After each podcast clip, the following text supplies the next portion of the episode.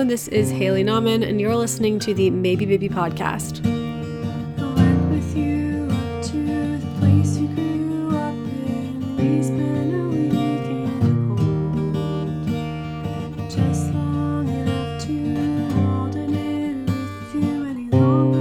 If you couldn't tell, today's episode is all about melancholy and sadness and depression and not just those things, also happier things, how we deal with those, what we're looking forward to when this time is over, and some funny stories.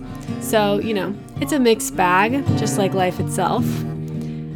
This episode is a response to my 30 second newsletter. It was called Stimulants.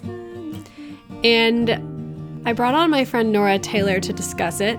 She is a writer and editor for Clever under Architectural Digest.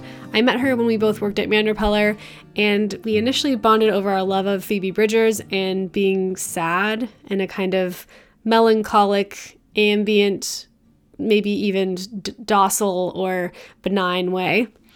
And I wanted to kind of check in on how her life as a sad girl is going in 2020, considering a lot of the things that she loves to do, like stay home and be blue, uh, are feeling a little more forced upon us this year.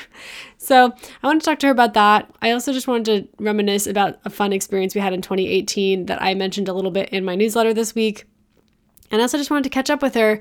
Um, I mean, even though I've caught up with her off of off mic, as they say, um, I thought that she deserved her her moment in the spotlight because you're about to hear her incredible podcasting voice. And to that end, I'm also going to read about her incredible fucking hands, which is one of my favorite essays she's ever written about how beautiful her hands are. I'm going to read you a little excerpt so you can get a taste for Nora, and then we'll just jump right into our conversation. Look at My Beautiful Fucking Hands by Nora Taylor.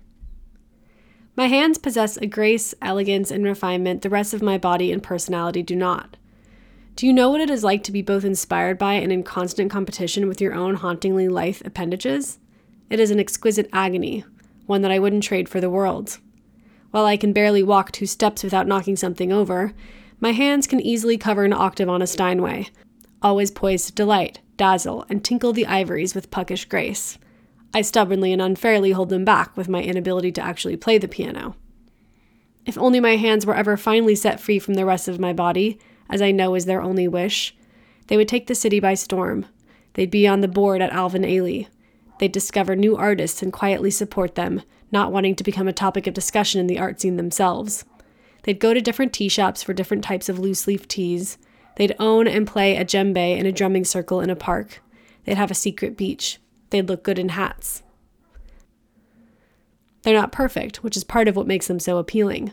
They seem perfect, but they're flawed, just like the rest of us. Sometimes when my nails are long, which isn't often, since my nail beds are so large that manicures look striking even when my nails are short, dirt and debris gets caught under them. That's it. That's the one flaw.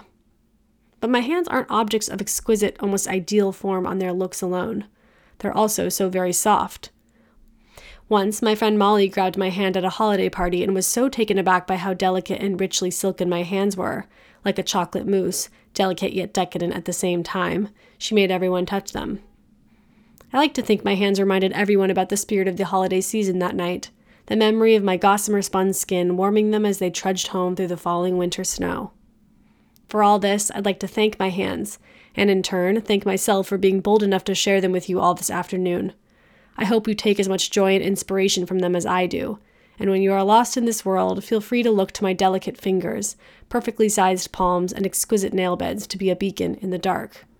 Dramatic wave goodbye.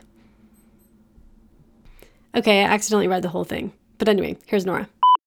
I'm moving my mic further away because I've noticed that when I get too excited, I shout into the microphone. and it like blows out the speaker.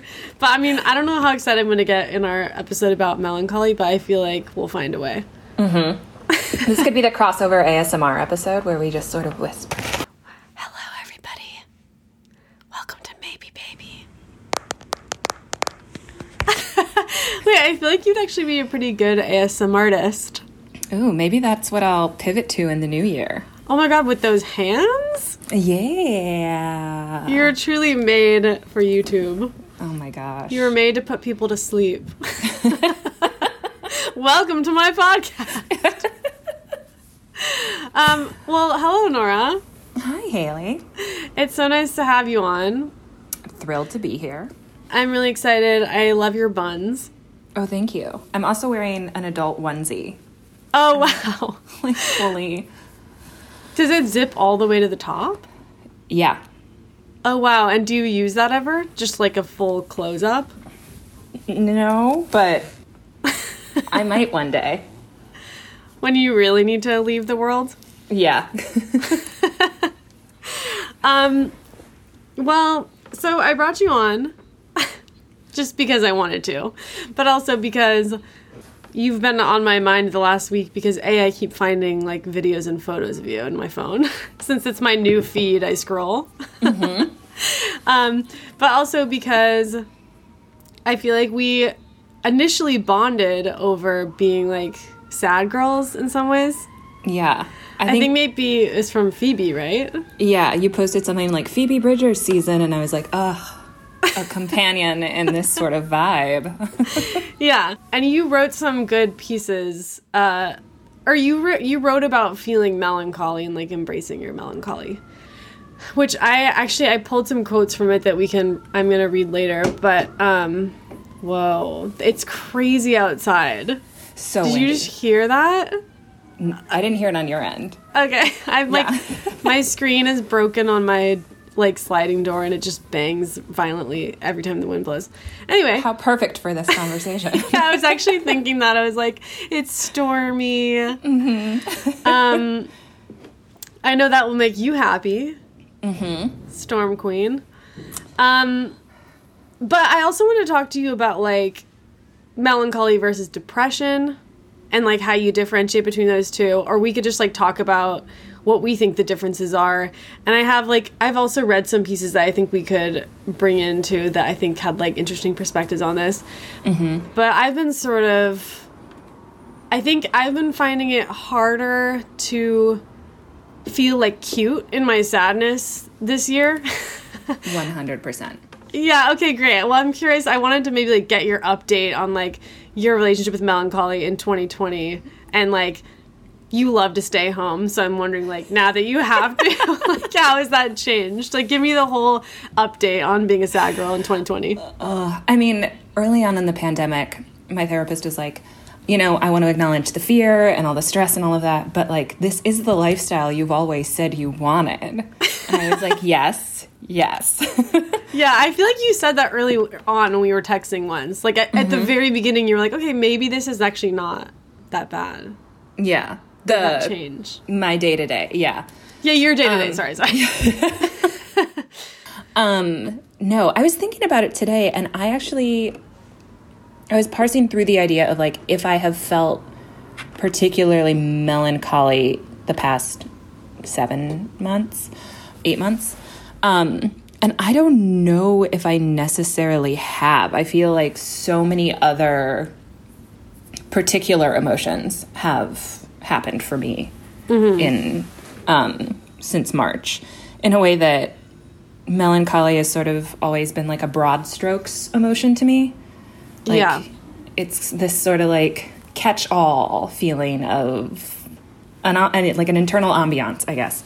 Um, and I have just been going through periods of feeling very identifiable, very particular emotions, um, and then nothing at all, which I think is where the depression stuff kicks in. Um, but yeah, and I so I was really sort of like thinking about it more concretely today than I have in a while, and why it hasn't been as present as it has in the past, even when I still like drink a mug, mug of tea with both hands and like listen to my sad shit and all of that. Um, so yeah, I don't know. I think it is. It wasn't active. I've never felt the melancholy as like an indulgent emotion necessarily. I wasn't trying to force myself into these kind of like concrete feelings and thoughts. It just hasn't really been been present in the way that it has in the past. How would you describe melancholy? Or like, let me see, because I think you described it. Um. Okay, wait. I'm gonna read. I'm gonna read a little, cl- um, a little excerpt from your melancholy piece. Okay. Okay. Are you ready? Because you explained it. I'm gonna Okay. zip back up into my hoodie now while you do this. Okay. Um, for me, melancholy is an active emotional state, but it's a simmer rather than a boil, grayscale instead of black and white. I've spent the past few years feeling so fucking mad all the time in a society that doesn't accept anger, especially black female anger, that this feels like an intentional release of the pressure valve that contains my rage and fury. Melancholia has become the way that I keep from blowing up or becoming completely numb. Does that still resonate for you? Or change like um, your thoughts on the last months? I think I have gotten a lot more viscerally angry and like expressive about that anger, um, which might explain why that is less present for me. But I think that it that still does hold the sort of it just it sounds right to me in the way that it still feels. I just don't know if the reason is there necessarily. Yeah. But I guess by my equation of like I've been feeling pointed emotions and being angry and feeling nothing, those are the two things I point out as it being the substitute for. So, yeah. Yeah. Okay, so one, one thing I was thinking about when I was thinking through this, and because I've been feeling the same way where I don't think I've been. For me, melancholy is a more pleasant form of blueness. Mm-hmm. And I think we both watched that, like, um, School of Life video Yeah. that, that the philosopher Alain de Botton reads, where he says, um, Melancholy is a species of sadness that arises when we're open to the fact that life is inherently difficult. So I think, like, the way you put it is that it's like, when you're saying it's like it's not specific, it's because it's kind of ambient, right? It's like not you're like you're not going through like a personal tragedy necessarily, like or or me, but we are just sort of indulging in like feeling the weight of the world in a more general sense. And it's like a safe it's a safe distance almost, like experience sadness. Where you're like, there's going to be tragedy. I'm going to feel it. There's going to be great tragedy. But it is, I think, still, even that is so unspecific. Yeah, so maybe in a way it's like it is an indulgence, right? It's like something that you don't have to feel, but you're choosing to. I was thinking mm-hmm. about this Leslie Jamison. Do you know Leslie Jamison? Mm-mm. She she wrote this great. Um, I, I've quoted it before in another newsletter, but she wrote a really great piece called "In Defense of Saccharine" that was all about like our relationship with sentimentality and how there's like something sort of. I feel like we share this because you're also. I think of you as being pretty like um, like maybe sardonic or a little like ironic or a little like eye rolly, which is I think funny. that's a fair characterization. yeah, but like it's funny next to like your more indulgent side, right? Because these are almost like they're almost a little bit contrasted. Mm-hmm. Because and there's something about like sentimentality, and I'm the same way where like I don't want to be super earnest online, even though like I want to like look out a train window and be like, ooh, yeah. yeah, and she describes it as like an indulgence, like, or I think she quoted Oscar Wilde as saying, "A sentimentalist is simply one who desires to have the luxury of an of an emotion without paying for it." So you're like, maybe you're like crying in a train window, but like you don't really have anything to cry about, yeah. and so it's like not, it's like indulgent. It's like a treat. And it, It's safe. yeah, it's safe. It's safe, and it is. I think the thing that does feel like safe and indulgent about it is that it's easy to snap out of. Mm-hmm. Because it is feeling like you're kind of like, all right, I'm acknowledging this, I'm dipping into it, and I'm done. It has served what I needed to serve in this moment. Like music off, let's go outside. Um, yeah, yeah, that's why it's not maybe not hitting the same in the core. yeah, because it's like there's too much present to feel like more pointedly sad about or distressed. yeah. Well, it's also like I feel like when I pull out of one, I would like sort of sad emotion or anger or all of that. It's just kind of like there's another one waiting for me. Yeah. Um, and I would say though, like my general, I have been very lucky. Um, I've stayed employed. I've stayed healthy. My immediate family has stayed healthy, and so I, my day to day is pretty even, with moments of this is where like gratitude has really been keeping me grounded and just sort of being like, all right, I'm doing a job that I like in a, an apartment that I like, like great. Um, and I guess that sort of oh, I lost my train of thought. Um, but maybe bigger picture because you're were you going to compare like day to day versus like a broader yeah and just sort of like there's just this laundry list of fucked up shit that is so immediate and inundating in like every single way and like i think sort of that everyone in our collective is going through it you can have kind of an empathy overload in a way where like all of my non-specific emotional energy i think is outward now like towards other people with other people and there isn't enough left for myself and that's not a bad thing. I don't feel emotionally spent necessarily but i think that like reserve of willingly tapping into feeling something unspecific or something kind of heady is gone.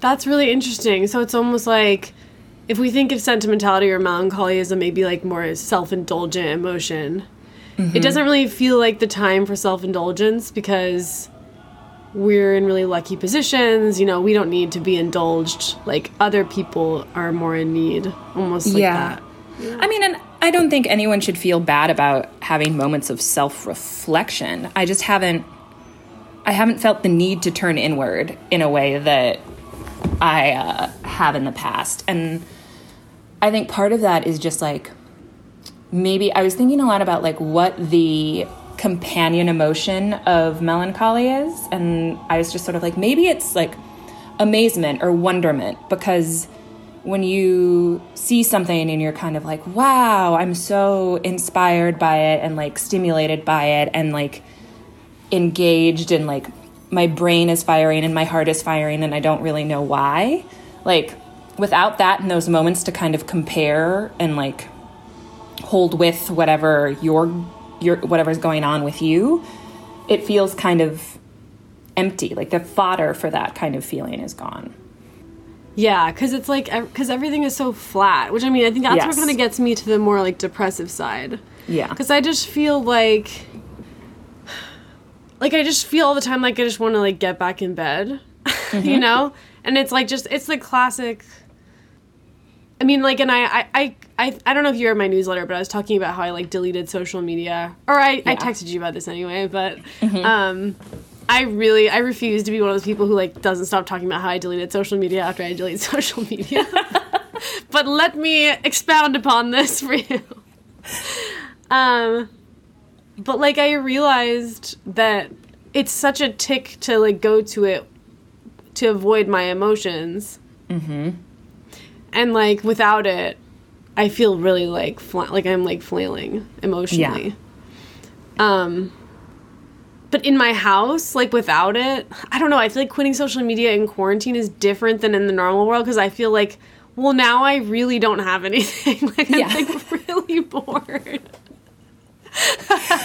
it's like it's a maybe it's like a good board i'm like wondering like where i put all this like I'm so used to like using these these like means yeah. of connection, and I'm like, has your attention span changed during quarantine? I feel like I've gone really through in and out. Like I remember there was a time in the first few months where everybody was like, "I can't read," and I was like reading a lot. Mm-hmm. Um, and now I'm really having trouble reading. Yeah. How about you?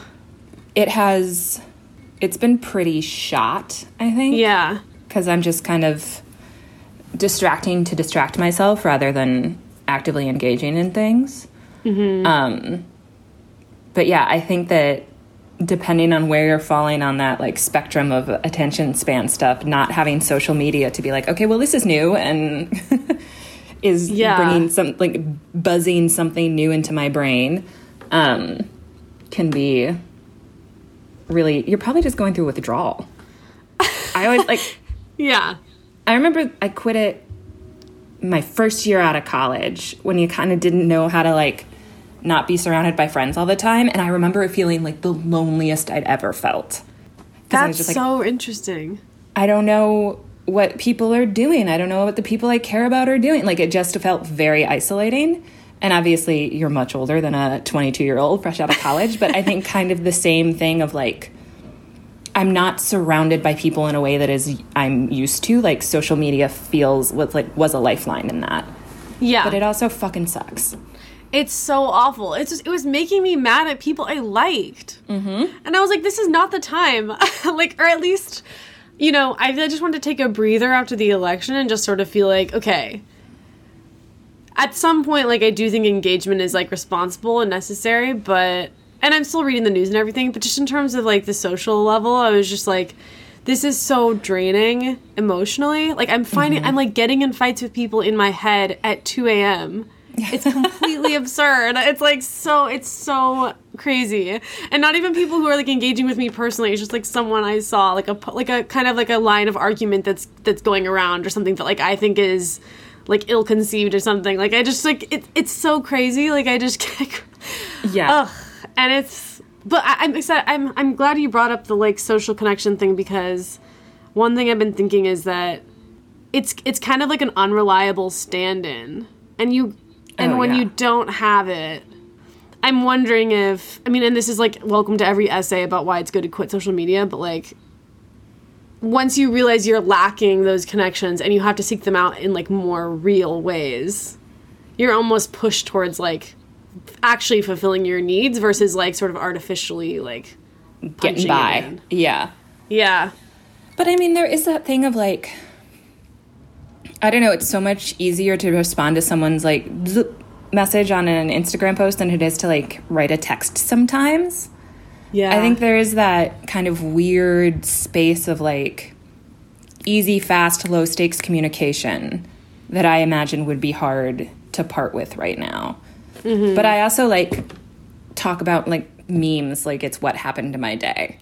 And like, what's new? And I'm like, Wendy Williams was on The Masked Singer, and it's just like, oh my god, no. Wait, what's your relationship with Instagram? Because I feel like you were always like more reluctant. Like you don't post very much. I don't post very much. But I'm are you on it? Yeah, You are. Yeah. Do you feel like you're on a lot? Um, part of it is out of professional necessity. Um, and then I set my like daily allotment for 30 minutes and I blow through that. Easy. And then do you say like keep going or do you like listen to it when it goes on? I keep going. That's it. So you add a little shame into your practice. Yeah. Yeah. I'm just like half an hour. Okay. um, yeah. I also just like, I'm on a lot of group chats in Instagram, which feels less annoying than a group text. Yeah, yeah, gonna- yeah. Like, I don't ever want to be in a group text with more than like two other people, but like an Instagram group, fine. I was really, I guess Twitter burns me out more than Instagram, so just by comparison. Interesting. I feel like I'm the opposite. Mm. I think it's for me. It's because my Twitter feed is more leftist Yeah. than my Instagram feed, which is a little bit more. I think it just it tends more like performative or something. Like there's a little bit more like of the like political like trends. Mm-hmm. Where I think I just follow more like actual like um like activists and like academics and stuff on Twitter. and- Yeah. So I feel more enriched, whereas Instagram, I think it makes me annoyed. Yeah. I've also just kind of stopped posting politically because it is like I don't have a ton of followers, so it's like people who know me, so it's very much just screaming into like preaching to the choir and screaming to avoid. Like it feels very hard to and maybe that's why Twitter stresses me out more is it feels like there's more space to come up with something original. and I'm just like, ah, no thanks. Um Yeah, than an Instagram. Um yeah, yeah. I used to be the opposite. I did. I mean, yes, Instagram. I guess it depends. Instagram can be more fun during some times than other mm-hmm. times. I don't know. It's probably my fault. I need to like cleanse the feed. Yeah. Or just like get through this rough patch and then maybe you'll emerge a new, like, yeah, yeah. less socially engaged person. Also, people look to you for content in a way that people don't look look to me. Like, They think- should. They should. Nora. Everyone follow Nora. oh, you changed your at though, which makes me sad. I liked your B. Arthur one. Well, no one no one read it right, so people would be like Black Bear, and I'm like, no, B. Arthur. What? oh my god, I always knew. I always knew. um, Wait, what is it now? Just Nora Taylor LLC. Okay, I like that too. I like that too. Um, Yeah. yeah. I see something that you said reminded me of um, this this other piece I recently uh, posted. Do you know who Harmony Holiday is? I didn't know who that was, so no pressure. um, it sounds like someone famous or like a hotel, but it's just a writer. Or a YA author, a YA writer. yeah, yeah, yeah, totally. Um, but she was writing about quietness in music. I think it was black music specifically, but it like I remember her opening lead. Wait, let me open it because it really reminded me of something you just said, which was I think I actually still have it open. Um, okay, so she oh she differentiated between quietness and silence in a way that reminds me of how you differentiate between melancholy and depression. Mm-hmm. I'm gonna read it. What we mean by quiet or quietness in music is acquiescence to the sound that's already there. The act of creating the space to stop and listen, the refusal to be imposed upon by others' organization of that sound into meaning. Where complete silence can be frigid and mortified, quiet resurrects and builds on murmur, gasp, brush, innuendo. Intentional incompletion that holds space for accompaniment but does not require it. Silence is severe. Quiet is casual, sometimes a little timid, warm, inviting. It fidgets and teases disruption. Quiet feels stolen and temporary, where silence is totalizing. Doesn't that sound kind of similar? Yeah. And like melancholy, it's like you need like I think that I feel like melancholy in a good way when I'm like out in the world. Mm-hmm. I mean, I could be home too, but that's when like home it feels novel because I've been like out all day. Yeah. there needs to be like almost like novelty is like important and like space and sound and sort of like stimuli, even emotional stimuli, whether it's like walking by like a I don't know, making melancholy sound a lot more positive when like it's kind of a sad feeling. yeah. I don't I mean, know. there, there is something where you're like, there is again. I think there, you're right. There has to be some sort of outside something because when we talk about melancholy, we're always just like rain and music, and it's never just like sitting in a chair. yeah, yeah, you're right. That sounds more like depression. Yeah, that is definitely it. Um, yeah, and I think that is part of that choice, right? You are moving around through something. You are engaging in something. You are, you know, and then you could be like, all right, I've had enough of this. I'm going to walk into a McDonald's. Like, there is that aspect of it. Yeah, yeah, Um, yeah. Yeah, it's also like the difference between like loneliness and being alone, where Mm hmm. Like intentionality is there's like some sort of embracing of the the the conditions. Maybe that's what it is. Like we're so we don't we don't get to control any of our environments right now. They're very Yeah. like imposed upon us. 100%. And also, like, walking is still, it doesn't actively feel scary, but I do have moments sometimes where I'm just like, oh, Yeah, like everybody's around coughing. yeah, yeah. Dude, all and. I, we went to get a COVID test recently. Like, there's, we have like a pharmacy on the corner of our block. And we were standing like six feet behind this lady. It was inside a pharmacy, and there's like a window where they're like passing COVID tests.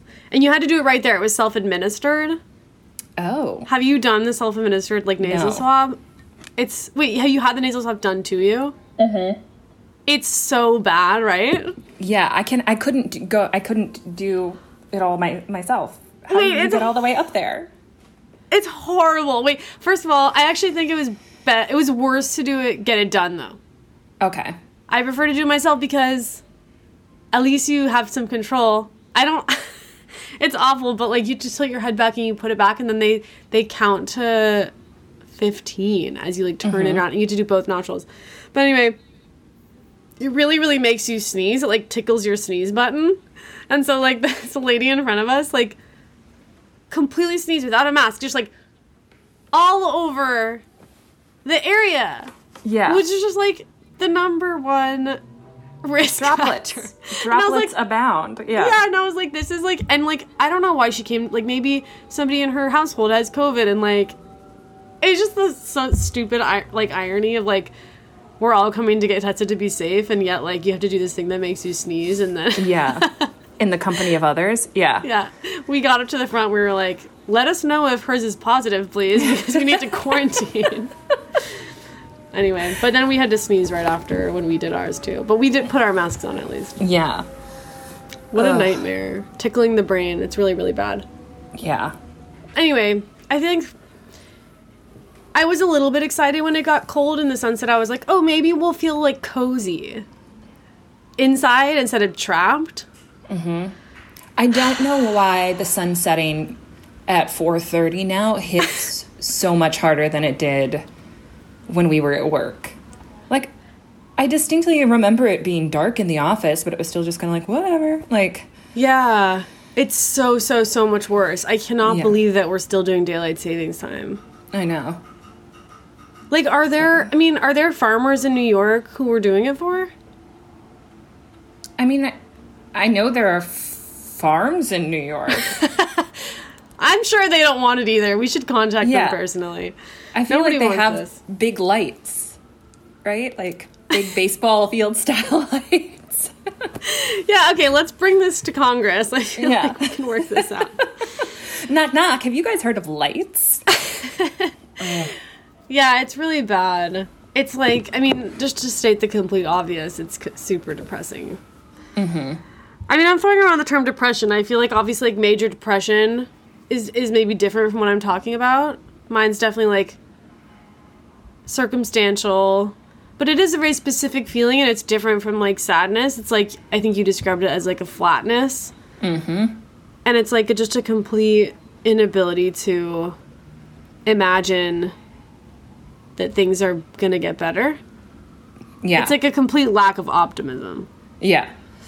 And I don't know, it's just been hard because it's like I guess yes I am having these like moments of depression but also like it's always like oh, you know, doing tasks that used to like bring you joy no longer bring you joy or like the the, the daily sort of upkeep gets harder and it's just sort of like is that depression or is it just the fact that I've been doing my dishes at the exact same time in the exact same way every day for the past seven months. Like all of the symptoms are kind of our life right now. Um, Oh my god, that's exactly. I don't know if you saw, but I wrote a story in the cut early on. Yeah. that was about how like quarantine like basically creates the conditions for depression. Mm-hmm. Like you don't leave your home, like you don't have any excitement for the future. You like have no energy to like take care of yourself or whatever. yep. Here we Yeah. are. I know. I think that like the one thing that I've been like kind of worried about is just feeling like pressure to like access a different emotions. I'm like I'm just worried that I can't keep writing about being sad. Mm-hmm. it gets old. Or just sort of like cry me a fucking river. you know what I mean? Yeah. I mean, everything feels tedious right now, which is a privilege of our safety. But like, it's just a fact that there are many people who are in the same boat, of, boat as we are. Like, I used to love cooking, I used to love baking, and now I'm just like, let's zap a mock chicken patty. Like, it is all A mock all- chicken. What's a mock chicken patty? a mock chicken patty. Oh wait, I, are they kind of like fake breaded? Yeah. I love those things. They're Wait, I was just the- talking to my friend about those. They're the best vessel for ketchup that one can fix at 100%. home. Agree. Do you put it on a bun or just eat it plain? eat it plain. Sometimes I will. this is such a quarantine conversation. Sometimes I'll break it up and I'll make myself a barbecue chicken salad. Ooh, love it, love Yeah. it. It's so funny because that's like that's the meal that my siblings always make fun of me for. Like just like a, a f- a mock chicken patty like on a plate with just a pile of ketchup next to it and like a fork. Yep. it's like this the saddest, the saddest meal one could eat. I'm into mock spear. meat. yeah. I like it. If if all of my meat was just replaced with mock meat, I think I'd be happy. I know that there are vegetarians who like don't want mock meat because or fake meat or whatever you call it, but because they like don't like meat. But Yeah. I unfortunately do. I feel like they just need to give up on making sausage. Like there will never be a delicious fake sausage. Everything else, great. Um, Especially chicken nuggets, because chicken nuggets like aren't actual chicken anyway. I am baffled McDonald's ha- didn't release mock chicken nuggets 10 years ago. It's like, my dudes, it's pink goo. Just make it non meat pink goo and we'll keep it moving. Like, I don't get it. Wait, did they now when they released the like McPlant burger? I think that that's just a burger. I don't know if it's a nugget form yet. oh, so they still haven't done that? Because literally, Yeah. chick. Yeah, exactly what you said. Like chick, fake chicken nuggets taste exactly the same. Mm-hmm. Exactly. McDonald's, hear our plea. I know that you are. You're a fan of McDonald's, right? You have a little Mm-hmm. tattoo. Still going Not to- strong. Not to blow up your spot. No, I, I'm, I wear it proudly. Um, wait, let me look at. I have some other random notes. What are some of your? Well, I was gonna say we could delve into like our coping mechanisms, but maybe they're just not as like accessible this these days. yeah. I mean, my sad lamp has been working wonders. Oh, I don't have that. One of those. I do it first thing in the morning, like switching to that has been helpful rather than just being like, I feel bummed out and turning it on at four. Like, I plug it, it's right next to this is my work setup, so it's right next to my computer. So I'll like make a cup of coffee, and as soon as I start my day, I'll plug my lamp on, and then that kind of helps. Helps. But it does it actually look like daylight? No, is it looks like you're in a weird. It looks like you're in a weird CVS. Like it's very fluorescent. See, that's um, bad vibes though. Yeah, but it helps. And then you can go back to your nice. I just do, you do it for like 30 minutes a day. So it's like put on the daily, drink coffee, have my sad lamp going, Okay, and then cling to what cling to what joy I can. I can get behind that. Yeah. One other thing that I think is really going to help is if there's actually a vaccine. Because I think that, Yes. like, I keep coming back to the idea of optimism, which is like a really obvious thing to point to when you're talking about sadness. But I think that it's very important to have a sense of the future. And when mm-hmm. you don't feel. Like, I remember I was going through this when, like, Avi was unemployed at some. There was, like, a little period last year um, when Avi was, like, looking for a job. And I think I kept trying to like make plans for the future. Mm-hmm. Like not on purpose. I was just like coming up with things. I was like, what if we like move to this neighborhood? And I was just like being playful, and it was just like, it was sort of triggering for him, and or it just like put him in a bad space. And it, it came after we talked about it a little more. I, I realized that it was because like he didn't really have like a sense of the future, and it was making him kind of depressed. Yeah. And I remember actually the story was I don't know if he's gonna like me telling this whole story, but but actually he didn't say he was depressed, but I was telling my therapist about what he said, and she was like, "Oh, he sounds depressed," and specifically what it was was him not feeling like there was anything coming, like anything Yeah. to look forward to, and it's just like such a specific depression feeling. It's like e- even if it gets like quote unquote better, like it's still gonna be bad because like life is just like a series of miserable challenges and they never mm-hmm. stop coming and everybody's fake and we'll never really understand each other and like whatever, whatever you go through in your head. It's like anyone who has ever tried to hunt for a job where th- while they're absolutely miserable at their current job, it's impossible because they're just like all jobs are bad. I'll never be satisfied. I don't even know if I, why bother leaving. But then if you're in a job that you like kind of like but are like, "Oh, I could be challenged." You're like, "Yeah, there are like 17 different things I'd love to do." Like Oh it's my just God. that yeah. That's such an interesting point. Like the yeah, it's it's a chain reaction mm-hmm. in in opposite directions. I, that's been obviously like a big part of why this has been hard. Aside from just being inside and not having social connections, there's this sense of like not having any end in sight yeah. Or any always- faith. Yeah, They always say you're happier planning a vacation than you are being on vacation. So even that's that so true. liminal space of looking forward to something is just kind of like we can't even can't even do that. That's you know what I always think that's kind of depressing though. Like, like you, I totally agree. But then I'm like, wow. So is all of life just kind of a lie? you know what I mean? The reason you're ant- excited, anticipating, is because you think it's going to be really good. Mm-hmm. But if it doesn't live up to that, doesn't that isn't that kind of sad? Or if like no, nothing ever really lives up to your anticipation. Yeah, it's just sort of like you have a fantasy and then you have life. Like, and even if your vacation is fine, there's like, there's gonna be a day when it rains. You might get bitten by mosquitoes. You might like, you know, there are all these like little inconveniences of living that will always make it worse than fantasizing. It's like dating someone. The first three dates, you're like, you're perfect, we're made for each other. And then later you're like, oh, you don't close the door when you pee. Like, it's just sort of like there's always, there's always this human element that will. Yes, yes. That's funny. I was just talking about um Wait, was this on the podcast? Yeah, I was. This was on my podcast last week. I was talking about how I was in Paris for uh, Were you at Man Repeller when I was like in Paris for the 2016 election? No. You were you joined in like 2017, 2018. yeah. 2018? yeah. 2018, okay. Whoa, it's crazy stormy It's, outside. yeah. Um, but I was just having a bad time, and like he- he gave me this like massive pep talk.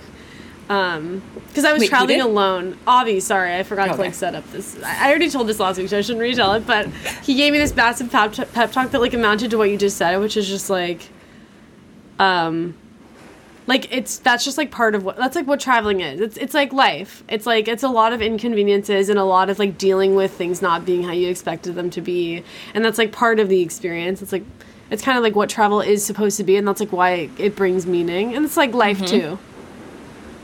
But Yeah. you need to have the good stuff peppered in, To balance it out. Yeah. which we're lacking right now.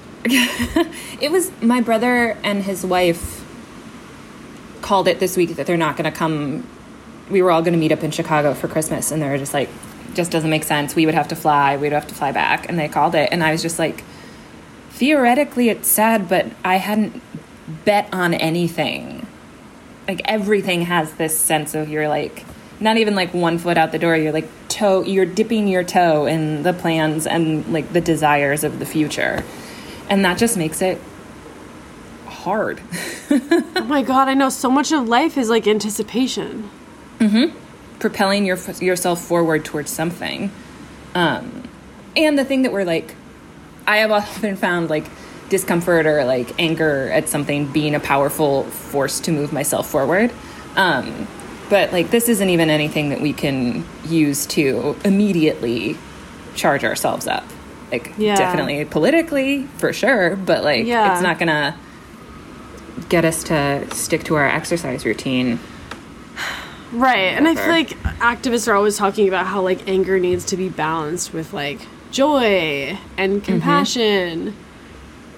I think maybe that was what was getting me down about social media is just feeling like I was just annoyed at people.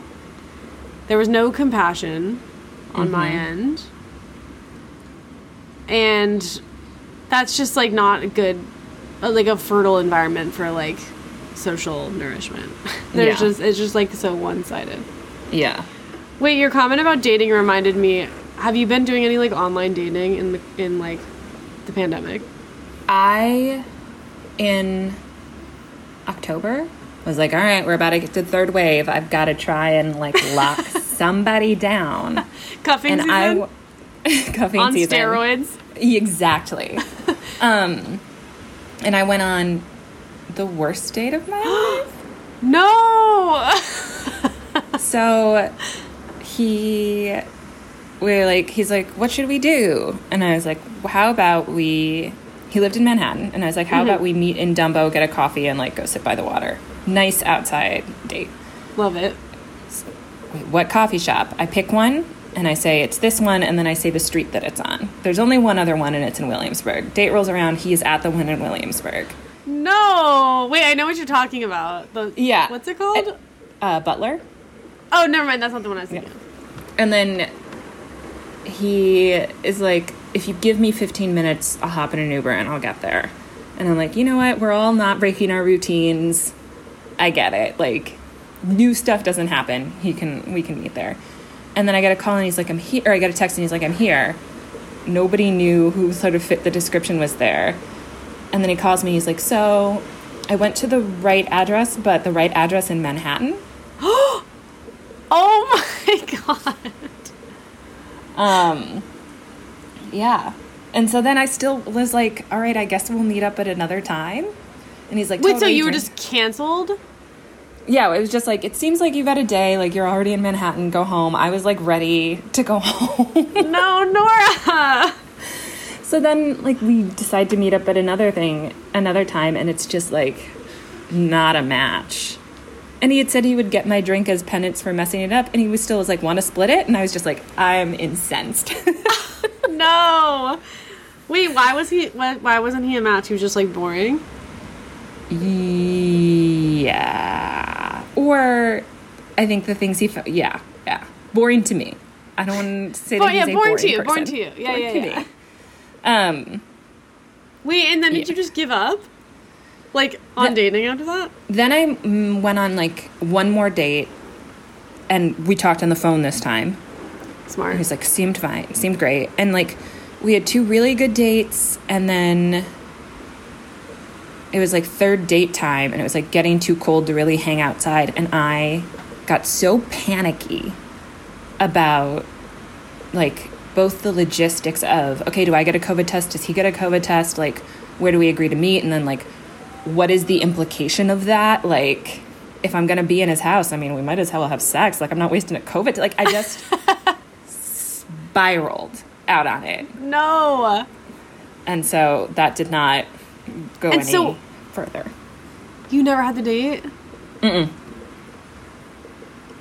I, commu- I communicated that. I was like, I think you're really neat, and under normal circumstances, wonderful, but like, I'm not in the headspace for it. Yeah. Um, so yeah, It's so complicated to it's date so right complicated. now. Have you? Yeah. ha- I, well, I guess Emily met somebody. I was trying to think if anybody I knew had like gotten together with somebody during the pandemic. Yeah.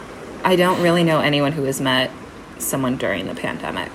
And Me I'm also just not a dater under regular circumstances. Like I'm usually just kind of like, yeah, all right, this could be fun. Um, Yeah. So to then like add a layer of pressure, I was just kind of like, mm, no. Yeah. I've never watched The Sopranos. Maybe I'll just do that instead of having a partner. Wait, are you actually watching The Sopranos? I'm gonna start. Yeah, I'm watching. Avi and Queen's I are Gambit watching right it. now. Wait, I just okay. Now I'm seeming like a TV addict, but I also just finished Queen's Gambit. It's it was a good distraction. I have like two more episodes to go. Yeah, it's definitely like a it's a it's a it's a shiny, corny Netflix show, but like very entertaining. Mm-hmm.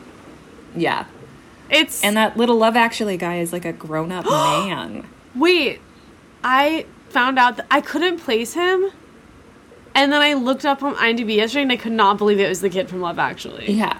Well, and also he's 30. I was like, oh, he's just like a handsome 24 year old. And I'm like, no, he's 30. Like, never in my life had I thought that we were sort of close to in age. Wait a Like minute. small baby. Wait, you're right, but didn't- when did Love Actually come out? Because I was older than that kid when that movie came out. Let's see. Love Actually. That's blowing my mind. my friend couldn't remember 2003. My friend couldn't remember the name of Love Actually the other day, and she's like, "Oh, Pip, Pip it's Christmas." That's not. That's not the name of the movie. Wait, are you a fan of Love Actually? Um yeah, I'm I'm not one of the people who hates it and I don't love it. I'm a am a family stone person Family Stone. because again it is a movie. much more melancholy. Yes, true, true, true, true. Wait, you know, we I just realized we haven't talked about it yet. Mm. Our writing workshop. oh my gosh. Oh, we haven't even gotten to the best part. Oh my gosh. It's actually not that related to sadness and melancholy, but that's good. We're, we're gonna end on like a higher note. Yeah. Okay, wait. Can you remember like where we you found the writings work, writers workshop, right? Yeah, through Rachel Miller who used to work at BuzzFeed has a newsletter that I like and she had gone up a bunch she'd done like silent retreats and done the writing thing and I like clicked on it and I'm like this looks great. Yeah. And it was also like 60 bucks or something. yes. It was like very inexpensive, and we got lunch. oh my god, lunch was included. Wait, I just remember now that Ashley Ford was originally going to come with us. Do you remember that? yeah.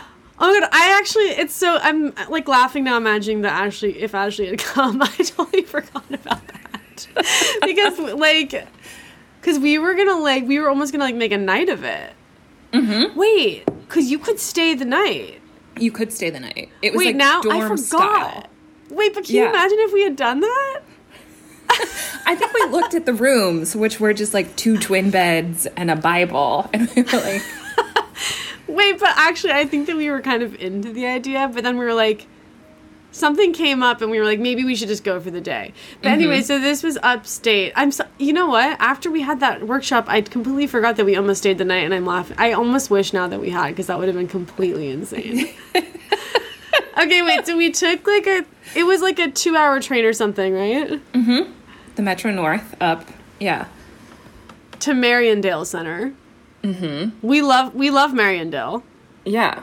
If you have the opportunity to go, I think I would say go. It is a I would say go. experience. Yeah. Okay, so this was held.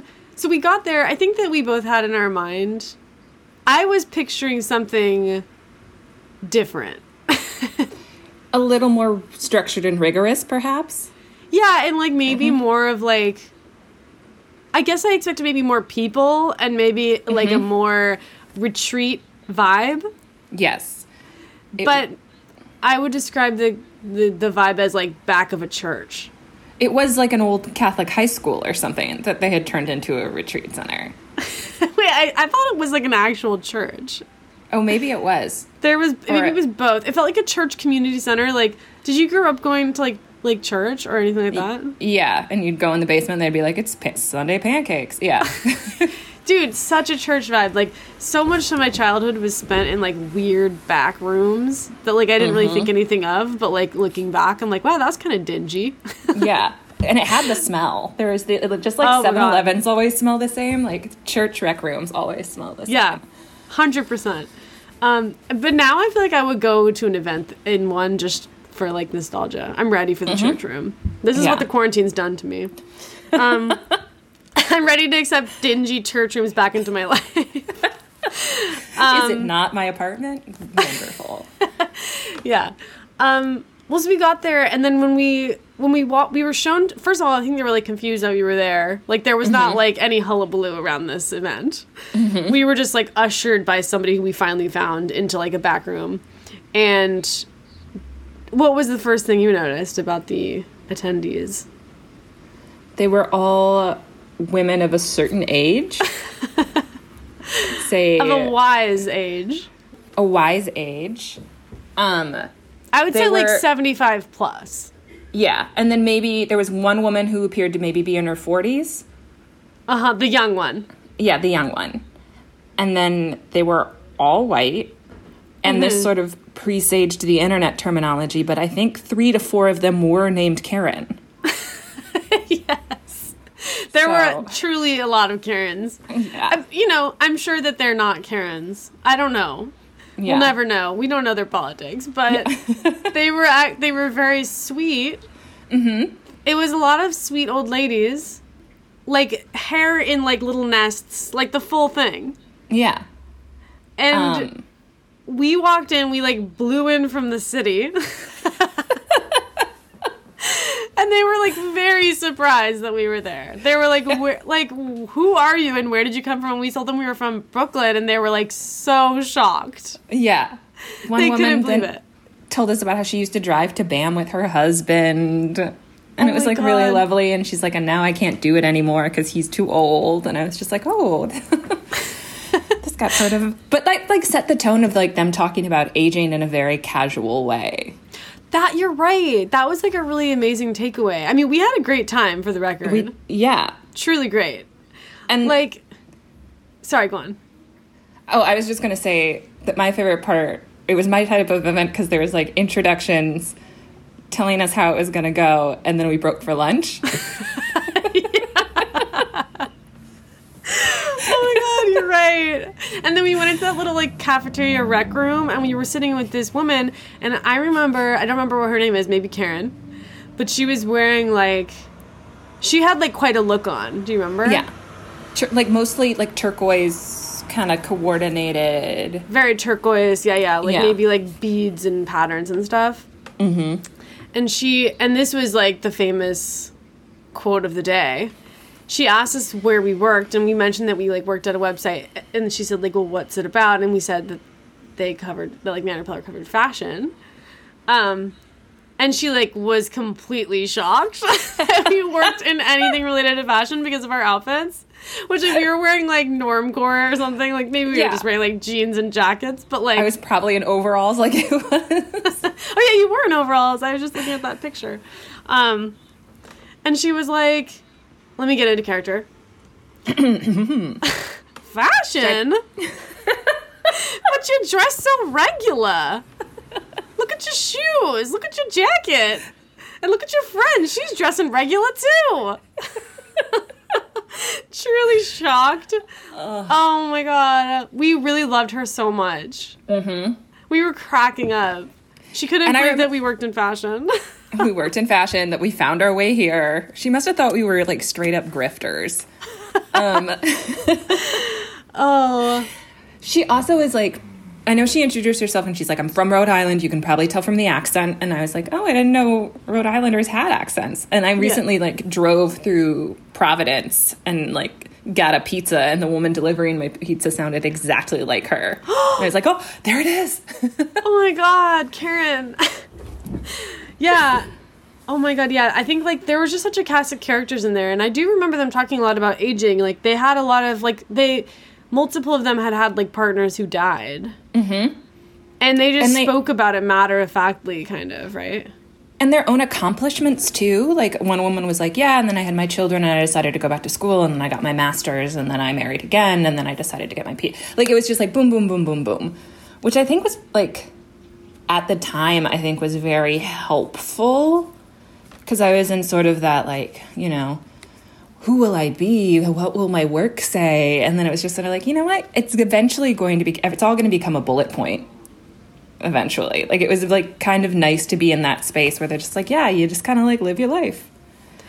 I love I love that. That's so well put. I feel like whenever I read I feel like this about books that are like multi generational too. Whenever I'm reading a novel where you're jumping like fifty years and stuff, I love being reminded that scale. And just, mm-hmm. you know, like, oh, they were married for three years and it was a whirlwind and like then I worked there for ten years and like I don't even remember it. And it's just like ten years?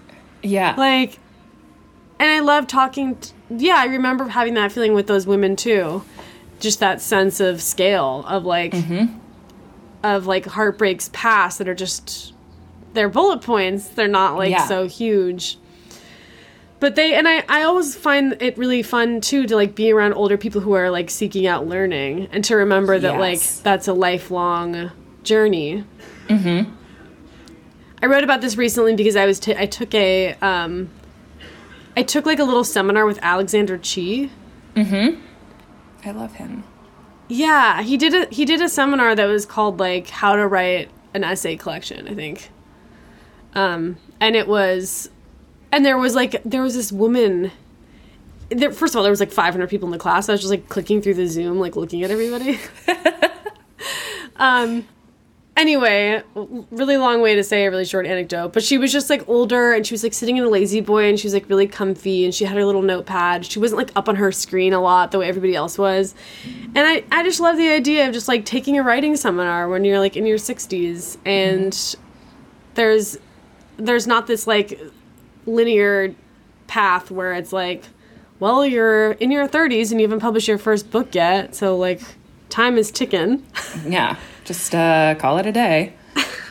yeah. My grandfather ran poetry circles amongst seniors up until he passed away. And he was in hospice, and a woman heard that, like, he was nearing the end of his life. And she came from the poetry circle, and they had all decided together on a poem that they wanted they wanted her to read to him as Wow. like a thanks for you know running this poetry circle and being there for him. Um and i just thought that that was a i mean i always thought he was wonderful but i was just kind of like the, this these people don't know him even like a scale like a like one iota as much as his family does and they appreciate him that much and he crafted this like learning community. Um and so i feel like stuff like that is what's important it's really li- no it's really life affirming and like learning in general i think it comes back to like I mean, obviously learning is different from like anticipation but there's this sense of like movement and pursuit Yes. You know? Yes. Pursuit versus like achievement. Yeah. And expansion and. Mm-hmm. Yeah. Yeah, that was a really nice thing about the workshop. And we also did we did a little like well, there was eventually a writing exercise after Yes. lunch. um like a very brief like truly there was like there was no learning involved. I think it was there I don't know if it really counts as a well, it was a workshop in It was a like a generative workshop where you are there Right. to create a night. Yeah. Oh my god! And you know it was so sweet. We so I think we each did. We probably all wrote for like a half an hour or something, right? And then we all like read what we wrote, and we wrote short stories. I think, Yeah. or you could write whatever you want, but I think we wrote short stories. And I remember yours is really good, which is why I really want you to write a, a, a short a book of short stories. That's the only story I got. You're such a talented short story writer. I mean, you're a talented writer in general, but I don't. Oh, I feel Oh, you. mystified by the short story art form. So, I really think you should get on that, Nora. Just adding some one. pressure. yeah. You'll have it ready for me? Is that what you were going to say? Yeah. I'll have a draft to you by uh, 2021, January. Okay, yeah. I'll give you a deadline for story number one. I'll be your pseudo agent. Um, anyway, but like every time somebody finished reading, everybody was just like, just like their faces filled with wonder. Mm-hmm. They just loved, they lo- I mean, I remember they loved what you wrote. And they were just so supportive and sweet. They were so sweet. And they loved what you wrote, too. They were like, you should write movies. Wait, really? yeah. Oh my god, I remember the story I wrote. It was so stupid. Um, There was also one woman who wrote about like how y- she was a child who was totally kept away from her mother's experience of childbirth. And I remember that that was like such an interesting. I feel like that sparked the most discussion of people being like, "That's how that was in that time, and that's how when I had my kid," and blah blah blah blah. Um, and I remember thinking like, "Oh yeah, wow, this is really just a. This is a. This is where the gen- I feel the gener- generational divide very very seriously here." intergenerational relationships are so fulfilling. It makes me. It, I remember really coming are. away feeling like I wanted more. Mm-hmm. Yeah, Yeah. I feel like it- maybe it's like getting older too because I also enjoy having younger friends, which is like not something I had that much of growing up because my siblings w- were older, and now in New York, I feel like I have a fair number of friends like who are like in their mid twenties. Same, yeah, and it's kind of it's fun i like it. Like there are mm-hmm. different we have different perspectives on things in a way that's like it's not always like me having like the quote unquote like wiser necessarily. Like everyone just has they're on a different path yeah, yeah but i feel like i remember having that with uh whenever we did the interviews with like the older women too remember yeah. Those are ugh, those are so fun. i always walked away from those being like i want to have like a weekly lunch date with this woman Yeah. Uh, yep. This is this is like what we need more of in 2021. More old older older people Older of all people. sorts. Yeah. There should be we should start some sort of like collective that brings together like old and young. I feel like that has to exist. I know, but I want us to make our own version of it. Yeah. And be like cuz that was so nice. It was so like inspiring without It even being was. like really having like any structure whatsoever. Mm-hmm. and being in like a super dingy church room. Like the bar is low. yeah. We could find a nice church room. Yeah. Yeah. Or you know, a um synagogue. Mm-hmm. I'm sure they have, they have dingy rooms too. Yeah, a house of a house of worship. I do have a friend who joined he's doing his PhD in English lit in Berkeley and he was just kind of like burnt out on academia so he joined the reading group at his temple and it's just him and like five older Jewish ladies. and he's like it's the best thing. And then he did, That's like, heaven. Yeah, he sent around like an open reading list, like an open course thing, and sent it to a bunch of people. And the only people who joined were the women from his temple reading group. Oh my god, that is so amazing. yeah, I love that. I've T you you know we should go to T's synagogue. I mean like once that stuff is all opened again because he's always saying that um that we can come by. And I know he also like tutors kids. So he's do- he's he's around a lot of generations all the time, and I feel like you can kind of tell in his spirit. Yeah. Just c- cool with everybody. Yeah, I've al- I kind of want to go to like a like a synagogue service sometimes. Not obviously, I'm not religious, obviously, but I feel like it sounds like nice. I mean, I kind of went to them sometimes as a kid, like bat mitzvahs, Bar and mitzvahs and yeah. yeah. But you know, I'm a quarter Jewish, so I gotta tap into my my roots. ancestry. Yeah. Yeah, these are all ways I'm gonna fix myself in 2021. Old ladies, synagogues, and uh, Editing my short story collection. exactly. Oh my god, my my agent career. How could I forget? Your calendar is filling up. it's filling right up. This is see. This is the this is the momentum I needed. Yeah. What would in in our like our vacation fantasy, what is going to be the first thing you will do when there is like enough of there's a critical mass of immunization? Oh. I mean, definitely. Wait, are we are we focused on trips or just like anything I would do? Anything. Oh, that's so hard. I mean, I definitely want to go to a bar and like go dancing. Yes. That's like an easy, immediate win. Mm-hmm. Ugh, so fun. And then I, I mean, I definitely want to plan a trip. Like, I want to go. Avi and I have been wanting to plan like a big, big Asia trip. We want to like go to India and see some of his family, and I really want to go back to Japan. I haven't been to Thailand. I mean, I haven't been to like you know, I really haven't been anywhere in Asia except for Tokyo. Mm-hmm. So I kind of want to go. We want to do like a big trip over there. Um, I don't know. What about you? It's so stupid, but I want to go see a movie at BAM. Oh my god, yes. A movie. Yeah, that was just like such a net like it was just like such a nice regular thing. And I think that's kind of what I miss is like So regular. nice- so regular. just go to a movie, eat some popcorn. Just so regular. Oh my god, yeah. And I want to like work in a coffee shop. Yes. But going to a movie is such a good one. Cuz I was I wrote about that in my newsletter just like the vibes. Did, wait, did you read that? Like the like the Yeah. the post trailer like Yeah, I'd be like, we have to see that. I'm one." doing Yeah. thumbs down, thumbs up. Um Yeah, like why is that so good? I want that. No. oh yeah. Being I love to be inside with other people is something I've learned I'm passionate about.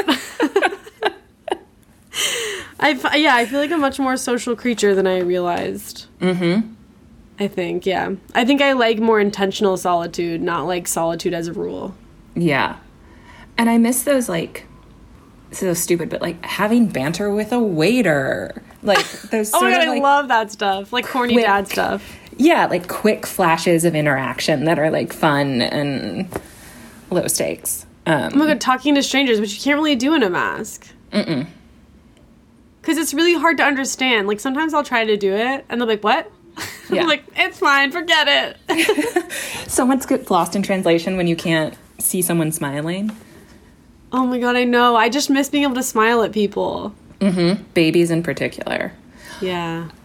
You asked a couple like my coping mechanisms, and Oh, yeah. it is I make everyone I know who has a child just send me videos. I'm like, your kid's eating sweet potatoes. I want to see that. Like every single baby video because like I didn't know you were a baby freak.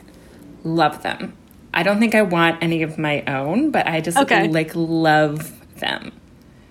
And ah, I think when we were talking about your nieces, where it's just sort of like things are really different for them. Like watching my cousin's baby just like crawl and then walk and then now just like be this like little little tank is just like, oh, this feels hopeful and something that like marks the time in a way that is Progressive. nice. Yeah. Yeah. That I mean, even though it seems like hellish to have kids during this time, it seems also it it, pro- it probably dulls some of the more kind of like mm-hmm. stagnancy that other people feel. Yeah, especially if you the teeny tiny ones that you don't have to sit in front of a Zoom screen all day. Like mm-hmm. that is that is the the sweet spot. Yeah. Yeah. I mean, except for that it drove my sister out of New York, which I will never get over. Yeah, it looks like her life in Colorado is kind of nice though. So I haven't accepted it. I haven't accepted it. Um, yeah. No, but it is really nice.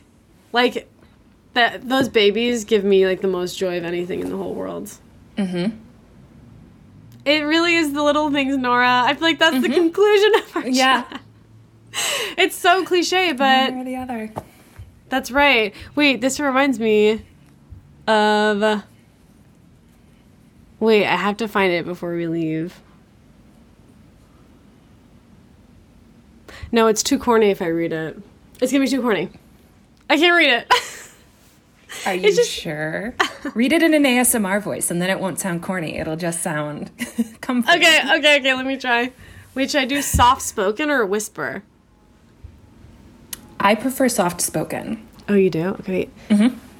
Wait, I've never tried to doing soft spoken. Whatever Wait. feels most comfortable to you. Wait, can you do an example soft spoken? I kind of forget how to do it. It usually has, helps if they have a mic, so I'm gonna hold this one, and it's just like, it's that like it splits woman who's just like, and then I'm going to put some nice oils around your your face and Dude, I want really her to- relax. I want her to put that was really good. I want her to put oils on my face. For Oh, that's a good. I'll have to link the Phoebe Bridgers It's Blitz video. Yeah, Really good stuff. Okay, this is gonna be even cornier because now I'm doing it in a soft spoken voice. But are you ready? Mm-hmm. I want us to feel swollen by sentimentality and then hurt by it, betrayed by its flatness, wounded by the hard glass surface of its sky. We crash into wonder, fling ourselves upon simplicity, so it can render us heavy and senseless, deliver us finally to the ground. that wasn't really that soft. I'll have to work on my ASMR, ASMR voice, but so you know, sentimentality maybe takes us away from reality sometimes, but that can help us be more connected to our, our reality as well. Little, little um, variation in Yeah. perspective, which we're lacking right now, but can seek out through other means. indeed. This was nice. I feel like this was maybe your most like low key. Oh no, no! I have, like- apologize for not bringing. Oh, stop! You brought all the perfect energy. No, no, I have feel like I have a big. I feel like this is this was similar to like my my conversation with T. A little bit more emotional. I mean, I brought my depression to the table, so I think it was probably my fault if there was any energy lacking. now let's. Yeah, it was good. No, it was really nice. It was so nice to talk to you. Same. I did order Punisher on vinyl this week, so I am still. I am still a sad girl at heart. It's really it's so comforting for me to hear that. Yeah. That makes me so happy. I really want to get a record player. Just like I feel like I used to think it was kind of corny, and now I'm like I need a record player. It's great. It sounds so much better. The music sounds so much better. Not to be that It sounds guy. so much better. You like listen to you listen to a whole album, you're not like, oh no, this isn't right. And also like in a very concrete way, it like makes you get up. Which is good. That's key. That's key. So, small goals. Yeah, that's my, Baby my steps. advice. Yeah. The intentionality listening to a whole album is really nice. That and Avi and I have Mm-hmm. been getting into CDs. We have CDs in our car. Oh, in your car. I was like, do you have a boombox? No, no, no. That would be really fun though. No, but we have a CD player in our car, and so we've been like, all we have is like Yanni and like Kenny G Christmas and like Simon and Garfunkel. That is all you need. It's really funny. Like the Yanni is crazy. Like Yanni's like, it's really some some of the songs are like. I mean, can you picture? Yeah. I all I know is what he looks like. Does he play a lute? What does he play? What's his I instrument? honestly couldn't answer, but I do imagine him with some sort of lute or wind wind instrument. Yeah. But it sometimes it gets like really um, kind of like energetic and fast paced, like almost like it would be in like an action scene in a movie. and it was funny because it was on the other day when we like got our COVID results, and I was like. like, but I couldn't figure out how to open the results because like I didn't have the password. And, like Yanni was playing, and we were like, like just adding a little drama to our pandemic experience. You know, sometimes you got to bring the emotion in if it's not available to you otherwise. I bringing hope it back. This, episode will come with like a podcast or a like playlist of Yanni jams, Yanni and Phoebe Bridgers, just like boom, boom, boom. yeah, that's a real wild ride. That playlist mm-hmm. would be. I know. I was thinking I kind of want to convince Avi to do like a Phoebe cover for the theme song this week. Yes. Pretty good, right? Mm-hmm. Okay. All right. Well, thank you so much, Nora. This was so fun. It was really fun, and thank you for letting me read some of your writing, even though it made you want to cringe. Uh, okay, you're welcome. I'm gonna. Well, it's you're gonna hate it because I'm gonna read some of your other work before when I introduce you. So. Oh my! Well, I won't have to watch you do it, so that'll yeah. be that'll be better. You can just stare out the window when it's raining as you listen to your own writing and just mm-hmm. get a little misty. okay. Uh, all right. Have a wonderful week. You too. Happy Sunday. Happy Sunday. I'll talk to you soon. Bye. Bye. Okay, that's it for this week. If you'd like to stick around and hear an audio reading of my last newsletter, I'm going to do that now. And if not, thank you so much for listening, and I will see you next week. Bye. Stimulants. I knew I'd jumped some kind of shark last week when I told Avi I was thinking of taking a sliver of an old Adderall I had laying around. I don't even drink coffee anymore for fear of getting too anxious, but the thought of sitting down another day in front of a blank page made me want to change my name and move to the woods. He gave me a look I couldn't quite place, eyebrows raised in surprise, or maybe suspicion. It might help, I said defensively. The first and only time I've taken Adderall for work was in 2008, when a friend in my freshman dorm gave me a 25 milligram pill, her daily dose, per her doctor, to help me cram for a final. I spent the day ripping through what felt like my entire textbook at the computer lab where I worked, gripped by a mania I'd never experienced. Whenever a student asked to buy a Scantron, I would trade them one for a dime as if I were being timed. My knees bounced so enthusiastically I had to swap out my rolling chair for one without wheels. Twelve hours later, I was still awake, imitating sleep in my twin bed until 7 a.m., eyes wide like buttons, a crystal clear sense that something was wrong and that thing was me. The next day, I vowed never to do it again. Are you sure distraction is the reason you're having trouble writing? Avi finally asked. It's impossible for me to focus, I said. I think that's because you're depressed, he said. But what's more distracting than depression? I said. I decided not to take the Adderall. I'm ashamed for being depressed in my cocoon of relative safety.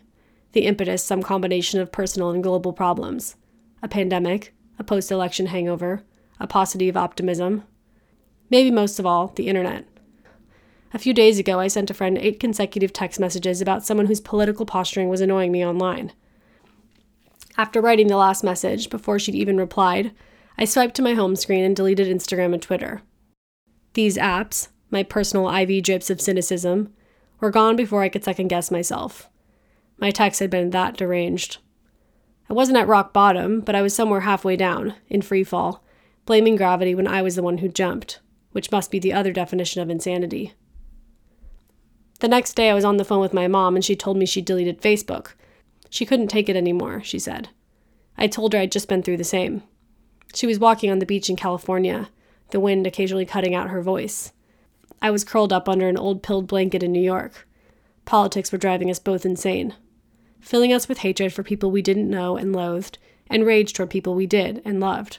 Her, Republicans, me, centrists, fracturing whatever sense of community the internet was supposedly made to foster. Ha ha.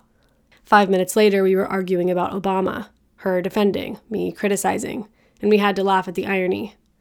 We stopped ourselves and said we loved each other. Five minutes later, she texted me saying I should be a speechwriter for AOC. Ha ha, I replied, and she said back, I'm not kidding. It's been five days since I incited my social media ban, and it so far proved strange.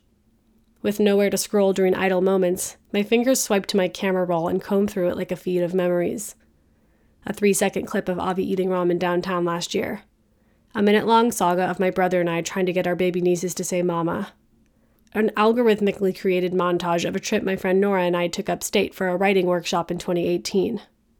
I've been reading the backs of shampoo bottles. I've been reading the Bed-Stuy local news. Popular acai bowl chain opens first Brooklyn shop. NYC suspension numbers plunge during remote learning. Man who pushed BK grandma onto subway tracks arrested. Avi's been keeping me abreast of any important Twitter happenings as per our agreement. They're trying to cancel Baby Yoda for eating an endangered species of eggs, he told me earlier today. And then, 30 seconds later, mind if I turn on some ambient forest noises? We all have our copes. I've been thinking about that moment in a movie theater during the trailers when you exchange looks with a friend as if to say, We have to see that, or Holy shit, that looks awful, after each one. You're sitting in the dark, it's cool and comfortable, and you wonder if you're going to love the movie, or when it's too early to open the M&Ms. In two hours, you'll emerge from the theater, squinting in the sun. Maybe you'll get a drink, talk about the movie, decide what you want for dinner or whatever.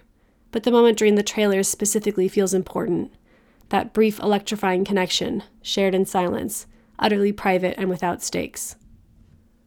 On my desk in front of me is a ripped paper towel on which I've written, lowercase in blue ballpoint pen, boundaries. This is the single note I took during therapy last week. I told her I was worried my bad mood would always transmit to my writing, and then transmit it to the people who read it, and then maybe I would hurt people and have to shut down my newsletter because of my bad mood. She suggested I didn't have enough boundaries between myself and my work, and so I wrote that down on the paper towel I'd recently used for a piece of toast. Boundaries. As if I didn't already know that, as if writing it down might make it stick.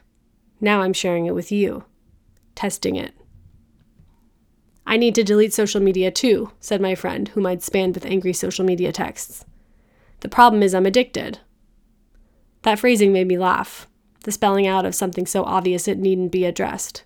Like saying, I want to eat candy at 2 p.m. because I'm bored. It's implied, isn't it? But maybe it's useful to say it, to acknowledge there's something good about social media that we don't want to give up, even as we lament its unrelenting ravaging of our mental health. For instance, one hour ago, when I saw a video of a stupid egg hack in an article about my favorite YouTube channel, 5 Minute Crafts, there was nothing I wanted to do more than post it everywhere with a caption like, Weekend Plans. I wonder what I'd get out of that. I'm putting it in my newsletter now. Does that count? I wanted to take the Adderall, just a sliver, like my grandma used to take, but of Ambien at 2 p.m., because I thought it might enable me to write about something other than being mildly depressed. I thought maybe it would light a creative fire within me that would help me explore parts of my mind and the world that don't amount to, I'm in a bad mood because of everything. That's not really how stimulants work, though, is it? I don't think they're so specific. For instance, I had a coffee this morning for the first time in two months, and essentially what it's done is help me write this essay about my bad mood, but faster. Things are looking up, though. I finally got my period. Trump lost. A vaccine is imminent. It's almost Thanksgiving, and I've been told my shampoo's gentle formula helps to reduce dryness and restore the scalp's microflora balance without stripping or drying hair. There's plenty to read and do and be. Good music persists. Optimism finds a way, I'm sure, if we just give it a little space to grow.